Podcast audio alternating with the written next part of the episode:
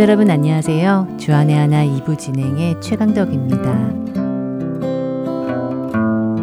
예전에 TV에서 고기잡이 배들이 깊은 바다를 항해하며 고기를 잡는 모습을 본 적이 있습니다.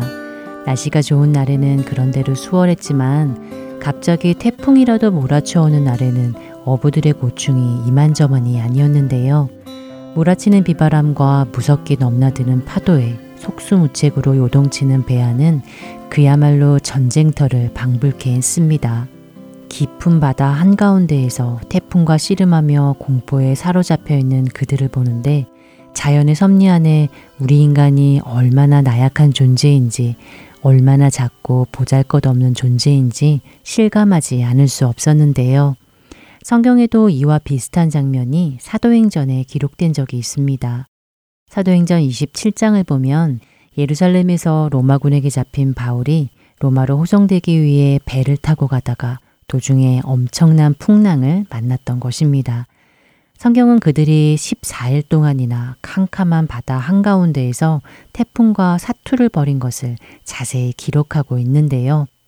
먼저 첫 찬양 함께 하신 후에 말씀 계속 나누도록 하겠습니다.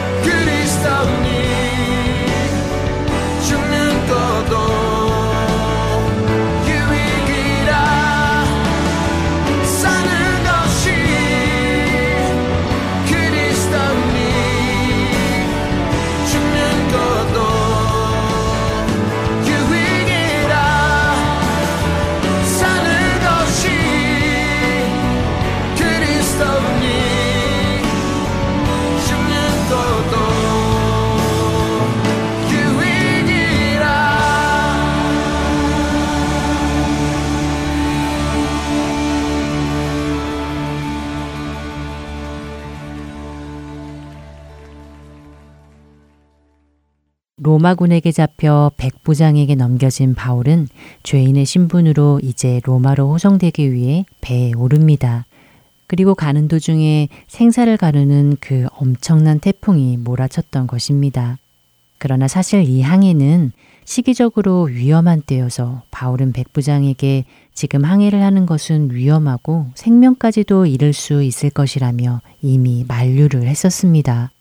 그러나 성경은 백부장이 바울의 말보다는 선장과 선주의 말을 더 믿었다고 사도행전 27장 11절에 말씀합니다. 그리고는 그는 출항을 강행하는데요. 결국 폭풍에 휘말려 배는 더 이상 바람에 맞서 나아갈 수 없게 되고 그들은 바람에 떠밀려가며 사투를 벌이게 됩니다. 그러자 그들은 먼저 구명보트를 갑판 위로 끌어올려 밧줄로 단단히 매기 시작합니다. 아마도 배가 부서지기라도 한다면 최후의 수단으로 구명보트를 타야 하기 때문이겠지요.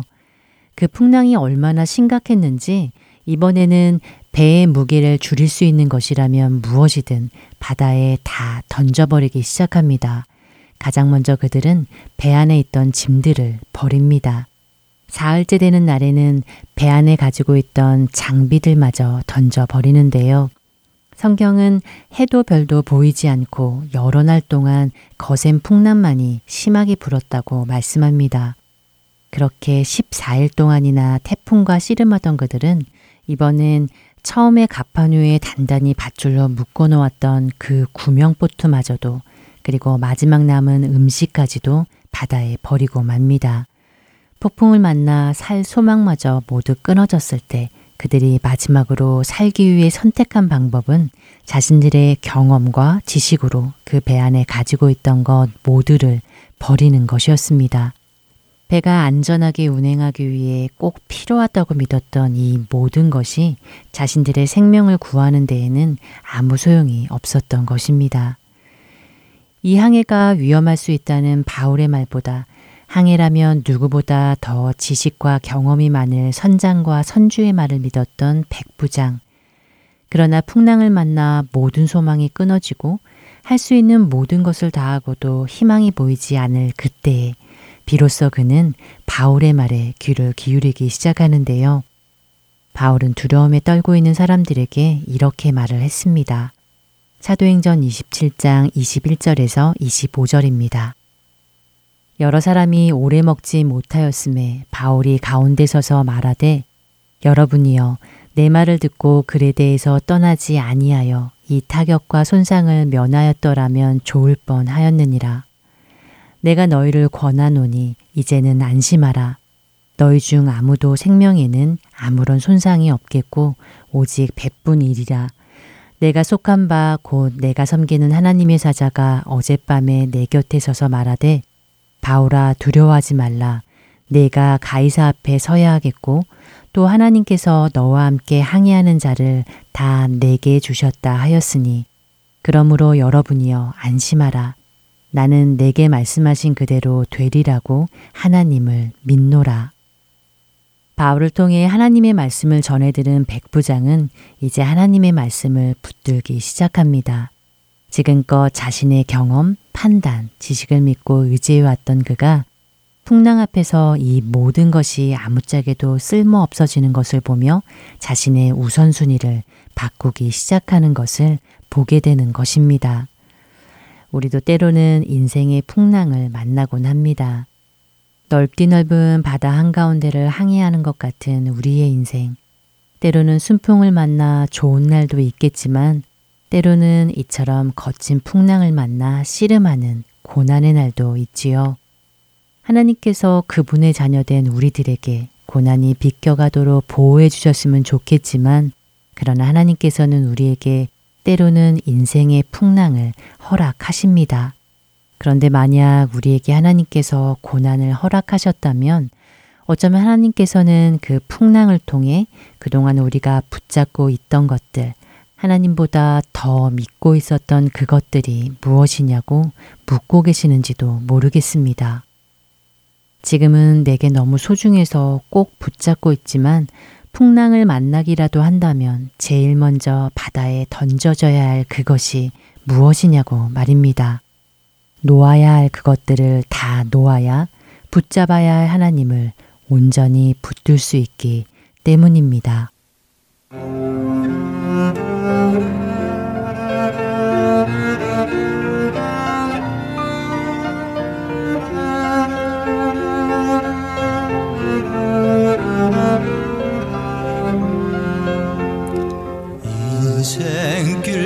험하고 마음 지쳐 살아갈 용기 없어질 때 너 홀로 앉아서 단식지 말고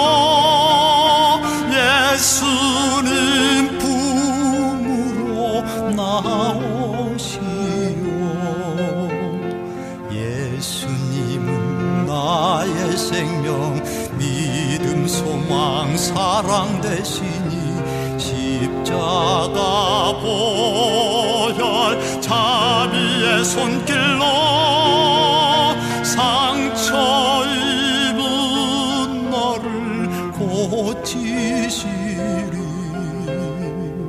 평생의 모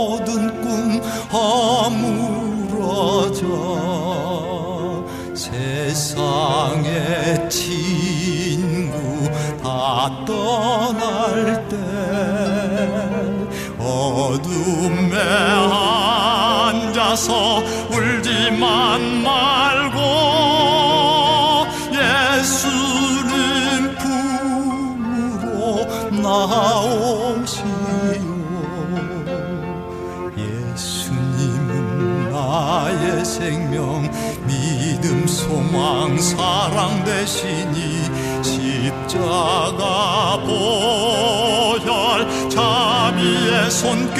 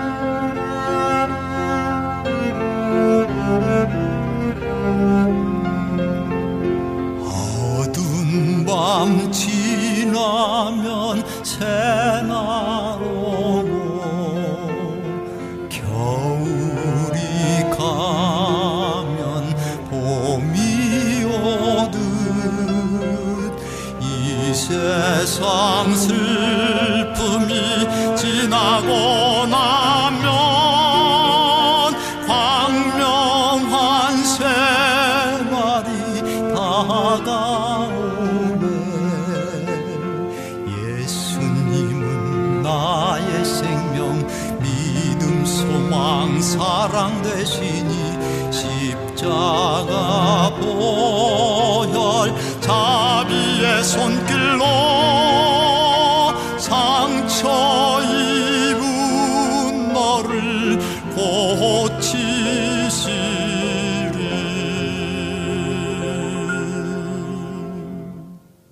계속해서 최소영 아나운서가 낭독해드리는 아리조나 갈보리 커뮤니티 교회의 마크 마틴 목사의 은혜의 편지 Grace Mail로 이어드립니다.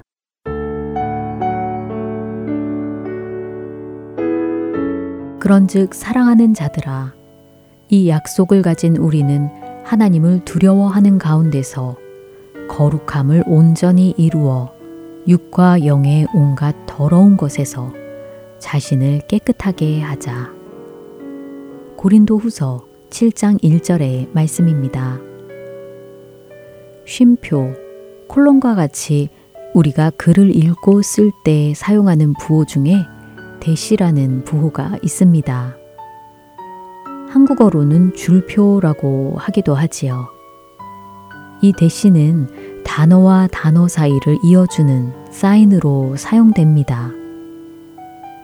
예를 들어 누군가가 죽는다면 그의 묘비에는 두 개의 날짜가 적힙니다.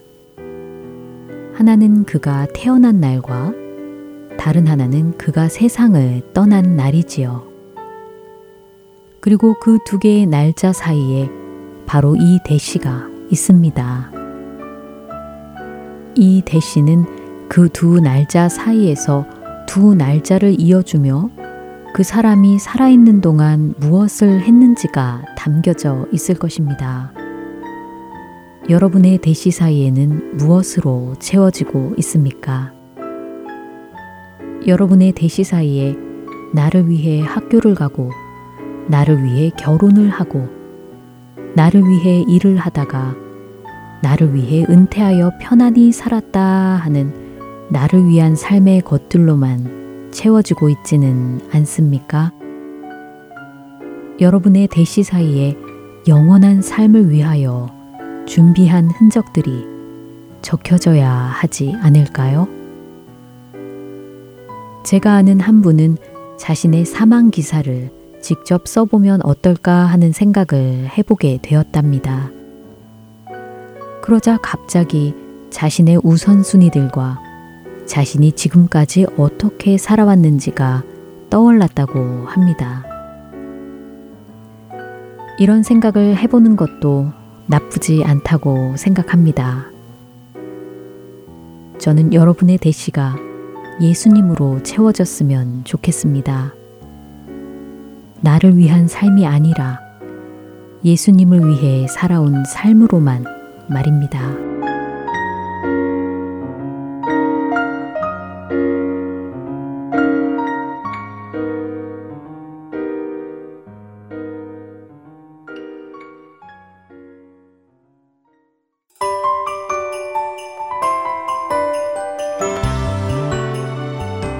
안녕하세요. 저는 포틀랜드에 사는 애청자 김선아입니다.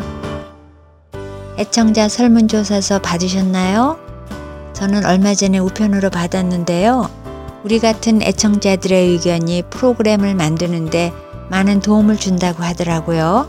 늘 은혜만 받아서 미안했는데 이렇게 하텐서울 복음선교회가 방송을 만드는데 도움을 줄 수 있다니 얼마나 기쁜지 모르겠습니다. 여러분들도 참여하셔서 더 귀한 방송을 만들 수 있도록 동력해 주시면 좋겠습니다. 설문조사에 참여는 여러분 댁으로 보내드린 설문지를 통해 혹은 www.harenseoul.org 홈페이지를 통해 하실 수 있답니다. 혹시 설문지가 필요하신 분이 계시면 언제든지 사무실로 연락하시면 보내드린다고 하네요. 연락하실 번호는 602-866-8999입니다. 이번 애청자 설문조사는 10월 31일까지 진행되며 작성하신 설문지는 PO박스 5459 글렌데일 아리조나 85312로 보내주시기 바랍니다. 하렌 서울 복음 방송을 사랑하시는 여러분들의 많은 참여를 부탁드립니다. 감사합니다.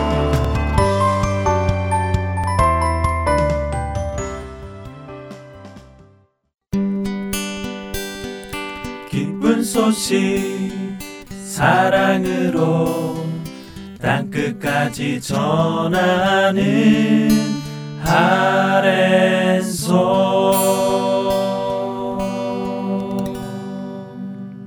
설교 말씀 함께 하시겠습니다. 캘리포니아주 사랑의 빛 선교교회 윤대영 목사께서 로마서 3장 25절에서 28절의 말씀을 본문으로 화목해 하심이라는 제목의 말씀 전해 주십니다.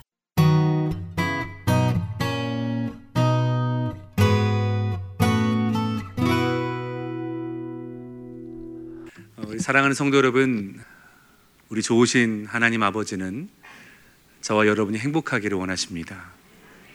주님 안에서 행복하기를 원하십니다.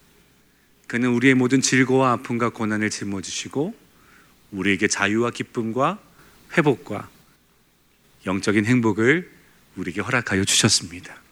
주셨으면 어떻게 해야 됩니까? 누려야 됩니다. 그가 우리에게 하나님의 사랑과 은혜로 살게 하셨다면 그 은혜와 사랑으로 사는 것이 우리가 주님의 기쁨 되는 삶인 줄 믿습니다. 아, 우리 하나님은 저와 여러분이 진정한 주 안에서 행복을 누리기를 원하시고 또 우리 주 대신 예수 그리스도께서는 그 은혜와 행복을 누리도록 제자들에게 기억하라, 기억하라 하면서 하신 말씀이 있습니다.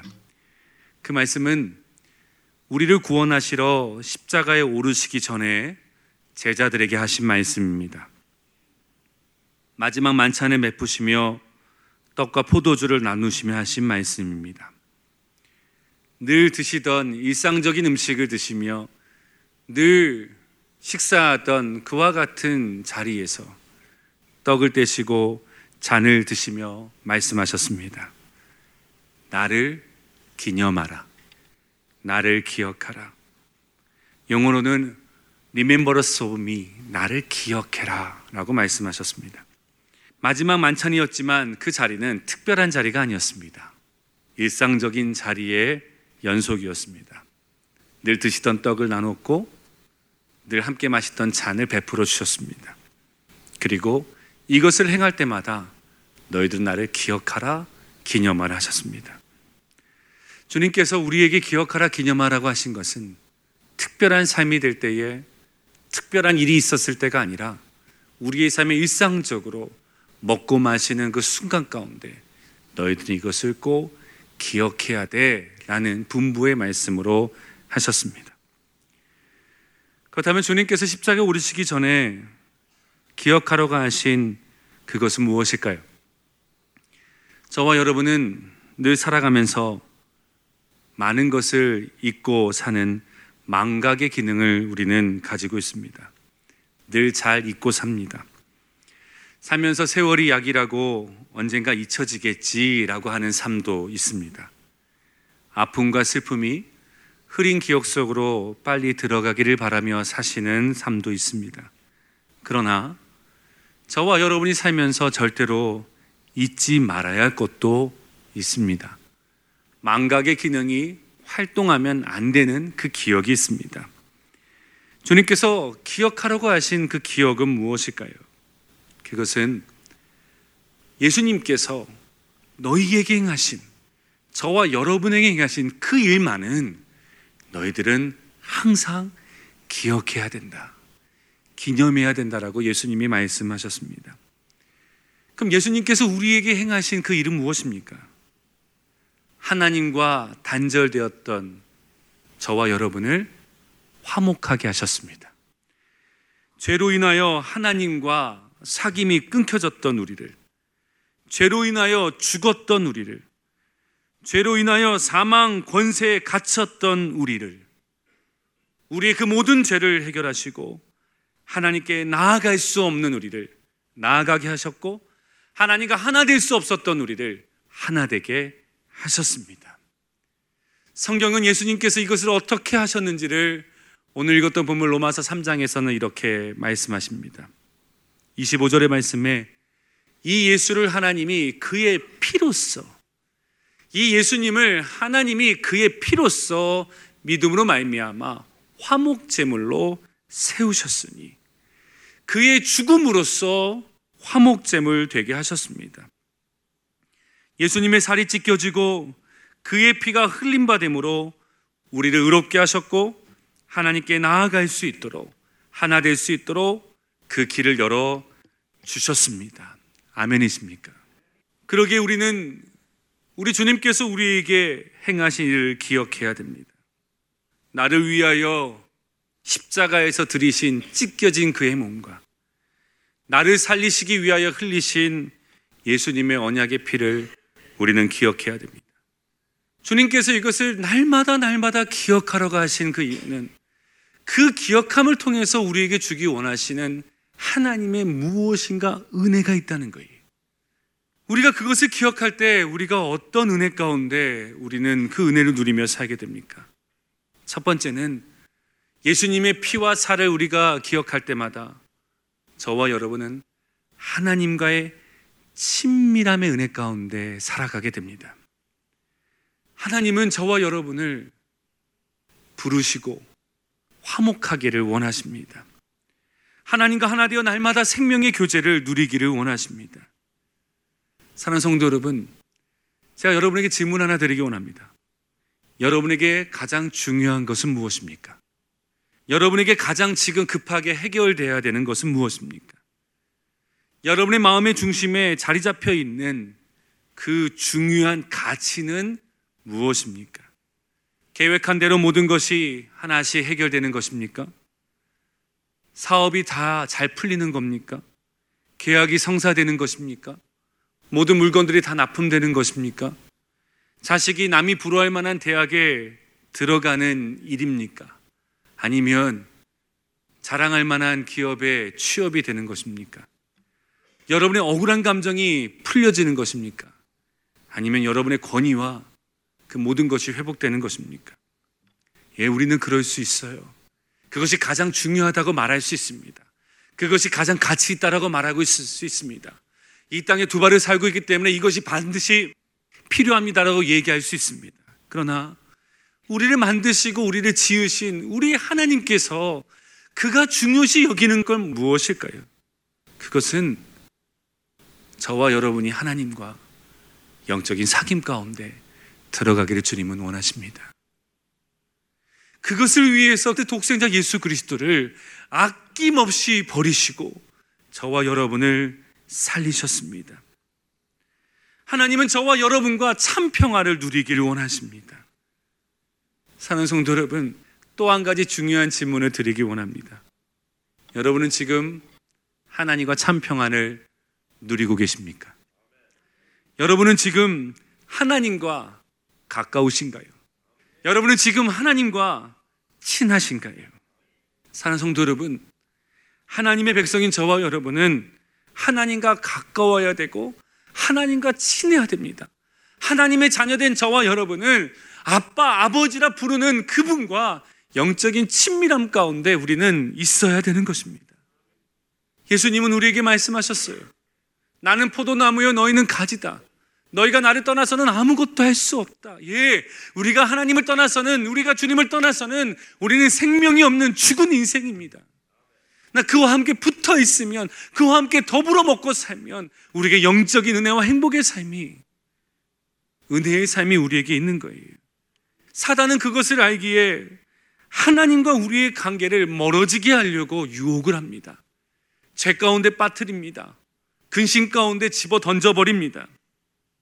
우리의 믿음 없는 모습이, 우리가 기도하지 않는 모습이, 우리 입술의 부정함이, 내 안에 있는 변하지 않는 시기와 질투와 용서하지 못하고 음란하고 중독된 그 모든 것들이 내가 예수로 말미암아 하나님의 자녀가 된 것을 부인할 수는 없어요. 우리가 죄를 지어도 하나님과 저와 여러분이 친밀함 가운데 있어야 될 자녀인 것에 대해서 부정할 수 없습니다. 그러나 단 하나 그 죄가 하나님과의 친밀함은 깰 수 있다는 거예요. 하나님과의 사귐은 멀어지게 할 수 있습니다. 그 죄로 인하여 하나님께 죄송해서 가까이 가지도 못하고 말도 못하고 찬양도 못하고 기도도 못하고 점점 멀어져만 가는 내가 하나님의 낯을 피하여 숨었나이다. 이렇게 우리가 살 수는 있습니다. 그때마다 주님이 우리에게 말씀하십니다. 너희는 기억해야 된다. 너희 죄를 해결하기 위하여 내가 흘린 그 피와 찢겨진 나의 몸을 너희는 기억해야 된다. 요한일서 1장 9절의 말씀에 만일 우리가 죄를 자백하면 그는 미쁘시고 의로우사 우리의 모든 죄를 사하시며 우리를 모든 불의에서 깨끗해 하실 것이요. 그가 우리에게 행하신 일이 그 모든 죄의 사슬에서 우리를 풀어놓아 주시고 하나님과의 친밀함의 문으로 그 현장으로 우리를 인도하셨습니다. 여러분, 하나님과 멀어지게 된 그 죄가 저와 여러분을 공격하는 사단의 정죄의 무기로 만들지 마십시오. 그 죄를 예수 그리스도의 십자가를 바라보고 그의 살과 그의 피를 기억함으로 하나님께 나아가는 축복된 삶이 저와 여러분의 있기를 주의 이름으로 축원합니다. 기억하십시오.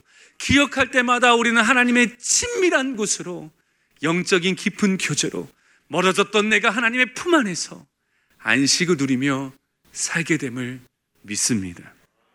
두 번째로 우리가 예수님의 피와 살을 우리가 묵상하고 기억함으로 우리가 누리게 되는 은혜는 이제는 나 자신과의 화목의 역사가 일어나기 시작합니다. 사랑하는 성도 여러분, 제가 하나님의 마음을 대신해서 여러분들에게 전하고 싶은 메시지가 있습니다. 하나님은 당신을 사랑하십니다. 하나님은 당신을 좋아하십니다. 저와 여러분은 사랑받기 위해 태어난 사람입니다. 죄가 있고 쓰러지고 연약하고 여전히 고집불통이고 죄짓기를 좋아하고 탕자처럼 살아도 우리 하나님은 그렇게 늘 떠나기를 원하는 죄악된 본성 가운데 살아가기 원하는 우리를 예수 십자가의 사랑을 통과하여 우리를 보시기에 우리가 어떠하든지 상관없이 하나님은 우리를 사랑하시고 좋아하시고 우리와 함께 하기를 원하십니다. 우리가 우리 스스로를 하나님의 눈으로 나를 볼 줄 알아야 되는 거예요. 근데 안타깝게도 세상은요, 우리 주변의 사람들이 나를 가만히 두지 않습니다. 온갖 기준을 가지고 자신만의 잣대를 가지고 우리를 평가합니다. 너는 이런 사람이라고. 너는 이거밖에 안 된다고. 그런 이야기를 듣다 보니까 이제는 어느 순간부터 내가 나를 만족하지 않는 거예요. 내가 내가 싫은 거예요. 이런 내가 싫은 거예요. 이런 나의 환경이 싫은 거예요. 지금 나의 이런 상황이 너무나 싫은 겁니다. 그런데요, 하나님은 만족해 하시는데, 하나님은 괜찮다 하시는데, 하나님은 좋다 말씀하시는데, 하나님은 사랑한다 말씀하시는데, 우리가 스스로 사랑을 인정하지 않고 만족이 없습니다.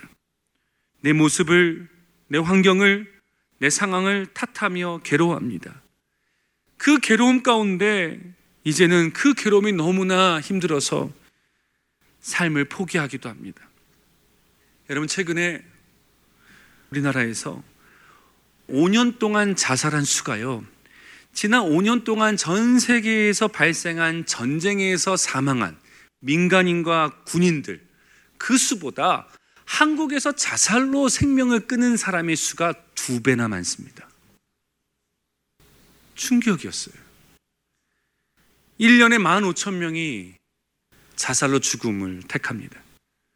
500만 명의 사람이 자살을 생각하고 200만의 사람이 자살을 계획하며 15만에서 20만 명의 사람이 1년에 자살을 시도합니다.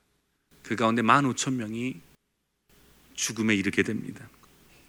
사랑 성도 여러분, 죽음은 우리 인생의 끝이 아니에요.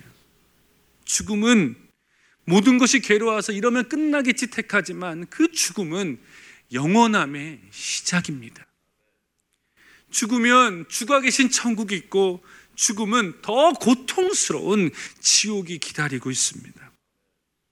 우리의 생명은 하나님 거예요. 우리가 예수를 믿는 순간부터 인생의 주인이 바뀌었습니다. 예수 믿기 전까지는 내가 주인이었어요. 그러나 예수님께서 그 예수님을 믿고 십자가에서 나를 대신해 죽은 이후부터 내 값을 십자가에서 지불한 순간부터 소유권이 바뀌었습니다. 주님이 우리의 주인이 되셨습니다. 그러게 더 이상 나는 내 생명을 내 마음대로 할 수 있는 권한이 없는 거예요. 왜요? 하나님의 거니까요. 주님의 것을 해야 할 수 있는 자격도 우리는 없습니다.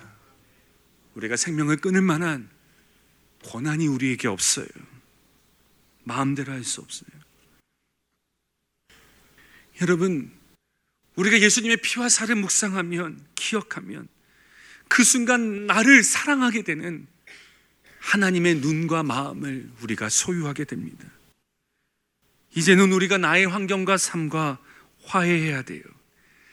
나의 부끄러움을, 나의 실수를, 나의 연약함을 보이고 싶지 않은 나의 숨기고 싶은 약점까지도 여러분 사랑하십시오. 용서하십시오. 화해하십시오. 주님이 그런 여러분을 얼마나 사랑하시는지 모릅니다. 성경은 우리에게 말합니다. 하나님이 우리를 사랑하시되 끝 까지 사랑하셨다. 근데 하나님은 무한대 하나님이세요. 끝이 없으신 분이세요. 얼리미트한 분이세요. 그런데 그가 끝까지라고 말씀할 때는 우리가 상상할 수 없을 만큼 그가 우리를 사랑하신다는 말씀이에요. 그러면 내가 나를 사랑해야죠. 내 부족함도, 실수도, 환경도, 상황도, 지식도, 말투도, 행동도, 습관도 내가 만족하지 않는다 할지라도 그 사랑할 줄 알아야 되는 거예요. 어떨 때는 내가 왜 이럴까? 내가 왜 이거밖에 안 될까? 그런 괴로움에 빠져 삽니다. 그러나 이런 나를 위하여 사랑하신 주님의 그 십자가의 사랑을 생각하면 나를 사랑할 줄 알아야 되는 거예요. 나는 그 이유가 내 환경과 조건에 있는 것이 아니라 하나님께 있는 거예요. 나를 사랑하니까요. 예전에 당신은 사랑받기에 태어난 사람이라는 곡이 한 20년 전에 한국에 불려주고 나서 그 곡이 한국의 모든 성도들의 자존감을 다 세워줬습니다. 아, 그치. 당신은 사랑받기에 태어난 사람이라고. 우리 이것을 알고 있었는데 이 곡이요. 이제 일반 세상에 나가가지고요. 사람들을 힐링하기 시작했어요. 회복하기 시작했어요. 그 다음에 만들어진 곡이 있어요. 뭔지 아세요? 그 곡에 대한 답가로 만들어진 곡. 감사해요. 깨닫지 못했었는데 내가 얼마나 소중한 존재라는 걸. 이 답가. 감사해요. 깨닫지 못했는데. 이 깨닫는 것. 예, 이제서야 알게 됐습니다. 그가 나를 살리시려 그의 몸이 찢기시고 그가 피가 쏟아 부으신 그것을 나를 사랑해서 구원하신 그것을 이제서야 내가 깨달았습니다. 그 깨달음 가운데 우리가 살아가야 될 줄 믿습니다. 더 이상 우리 스스로 나는 무가치하다. 나는 태어나지 말았어야 돼. 나는 여기 오지 말았어야 돼. 내가 그런 결단 내리지 말았어야 돼. 내가 그렇게 하지 말았어야 돼. 이런 수많은 말들로 미련하다고 생각하고 나를 괴롭히지 마십시오.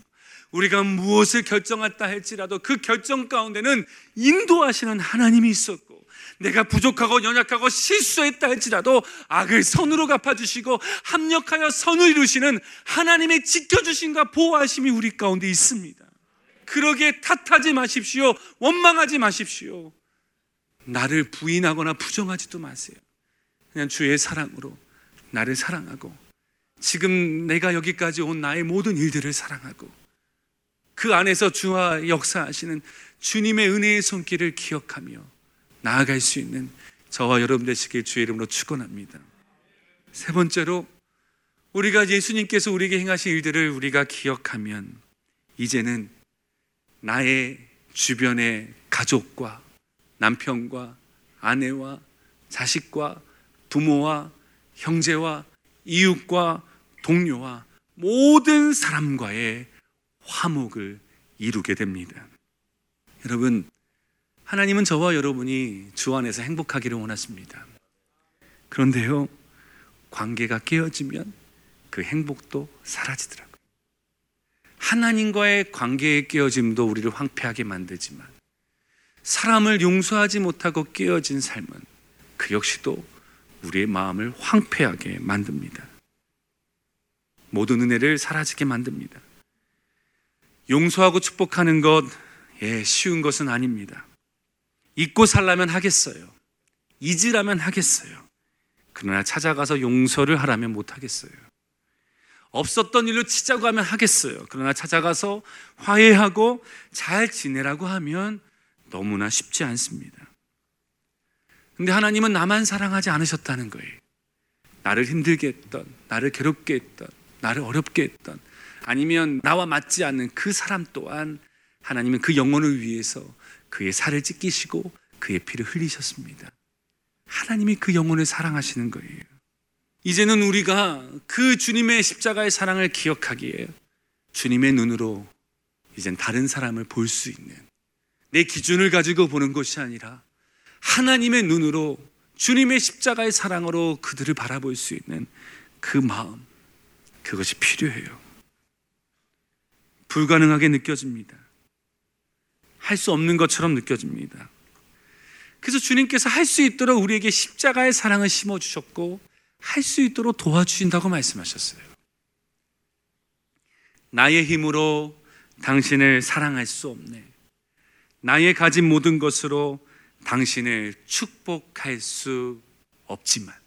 그러니까 우리의 인생의 종결점이 나의 힘으로 당신을 사랑할 수 없고 나의 가진 것으로 당신을 축복할 수 없습니다가 마침표가 아니라는 거예요. 이렇게 됩니다.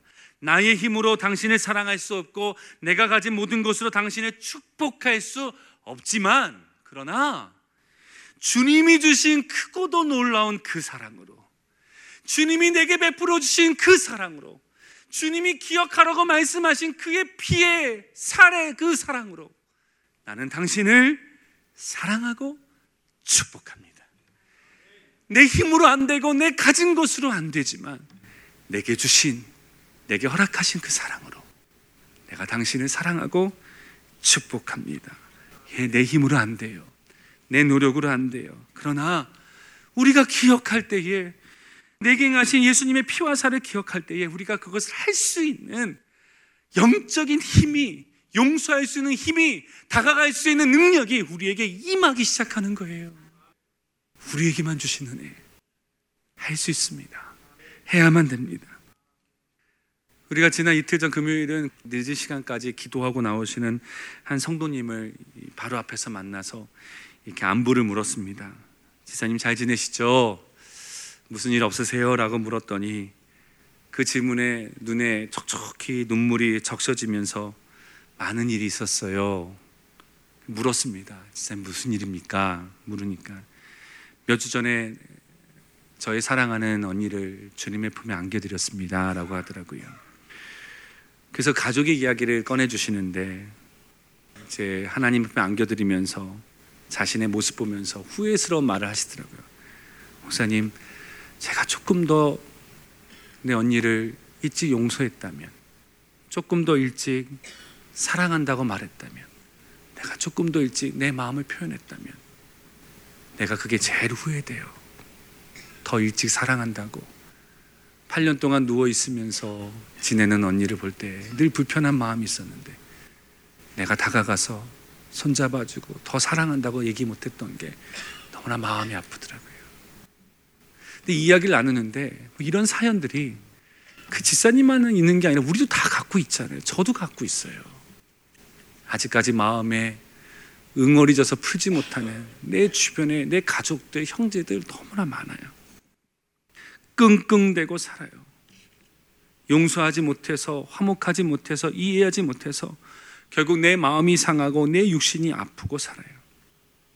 어떨 때는요, 용서하라, 사랑하라고 하면은 이게 그 사람을 위한 것인 줄 알고 내가 용서하면 이제 아무런 일 없듯이 막 자유롭게 다닐 거잖아요. 내가 괜찮다고 말하면 이제는 모든 게 다 풀린 줄 알고 편안하게 살 거잖아요. 난 그래서 못해요. 그래서 계속 그 사람 그 짐 짊어지고 살아야 된다고.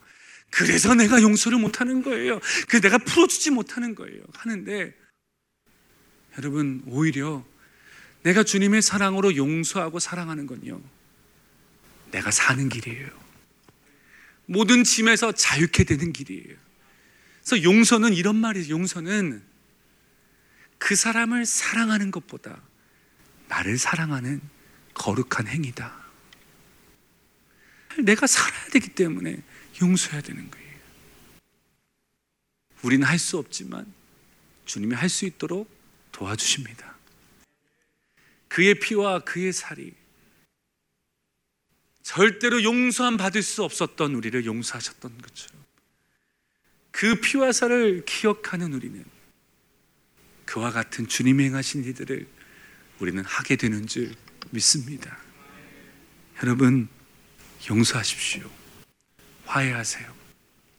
남편과 아내와 자식과 형제와 이웃과 동료와 여러분을 힘들게 했던 그 사람들, 날마다 머릿속에서 떠나지 않는 그 사람들, 여러분을 괴롭게 하는 사람들, 힘들게 했던 기억들, 주님의 사랑으로 이제 용서하고 화해하십시오. 주님이 내가 너희를 용서함과 같이 너희도 그들을 용서하라. 화복하라 말씀하십니다. 우리가 하나님과의 친밀함 가운데 들어가는 은혜가 있기를 원하고 여러분 스스로 나와의 화목이 있기를 원하고 그동안 용서하지 못했던 하나지 못했던 내 삶의 모든 주변의 관계와도 화평을 이루는 은혜와 축복이 그 은혜가 역사가 임하고 나타나게 되기를 주님의 이름으로 축원합니다.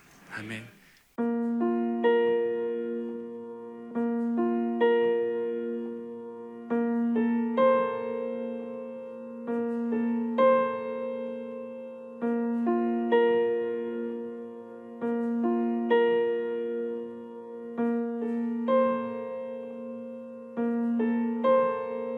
만세 반석 열리니 내가 들어갑니다. 장애 허리 상하여 물과 피를 흘린 것 내게 효험 되어서 정결하게 하소서.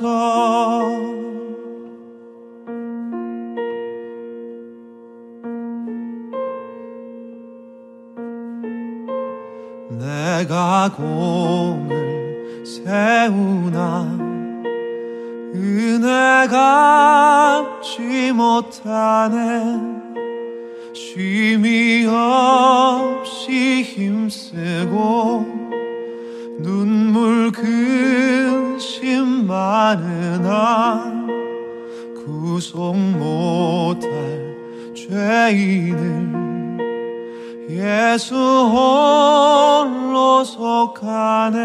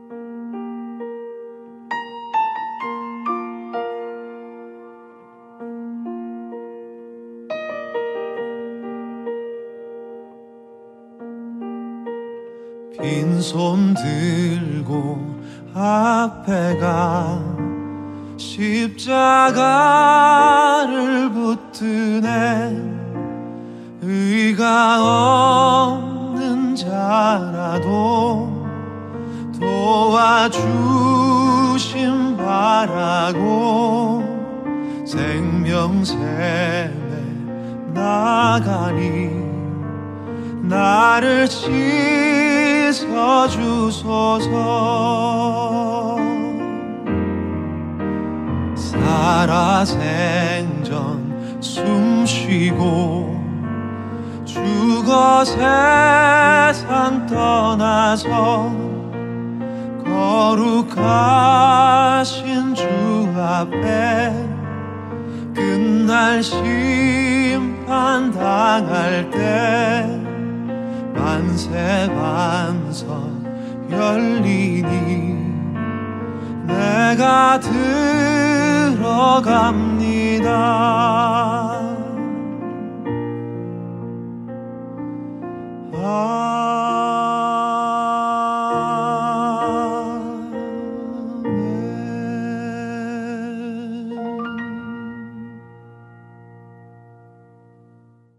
태풍은 인간에게는 해가 되기도 하지만 학자들에 따르면 사실 자연에게는 꼭 필요한 현상이라고 합니다.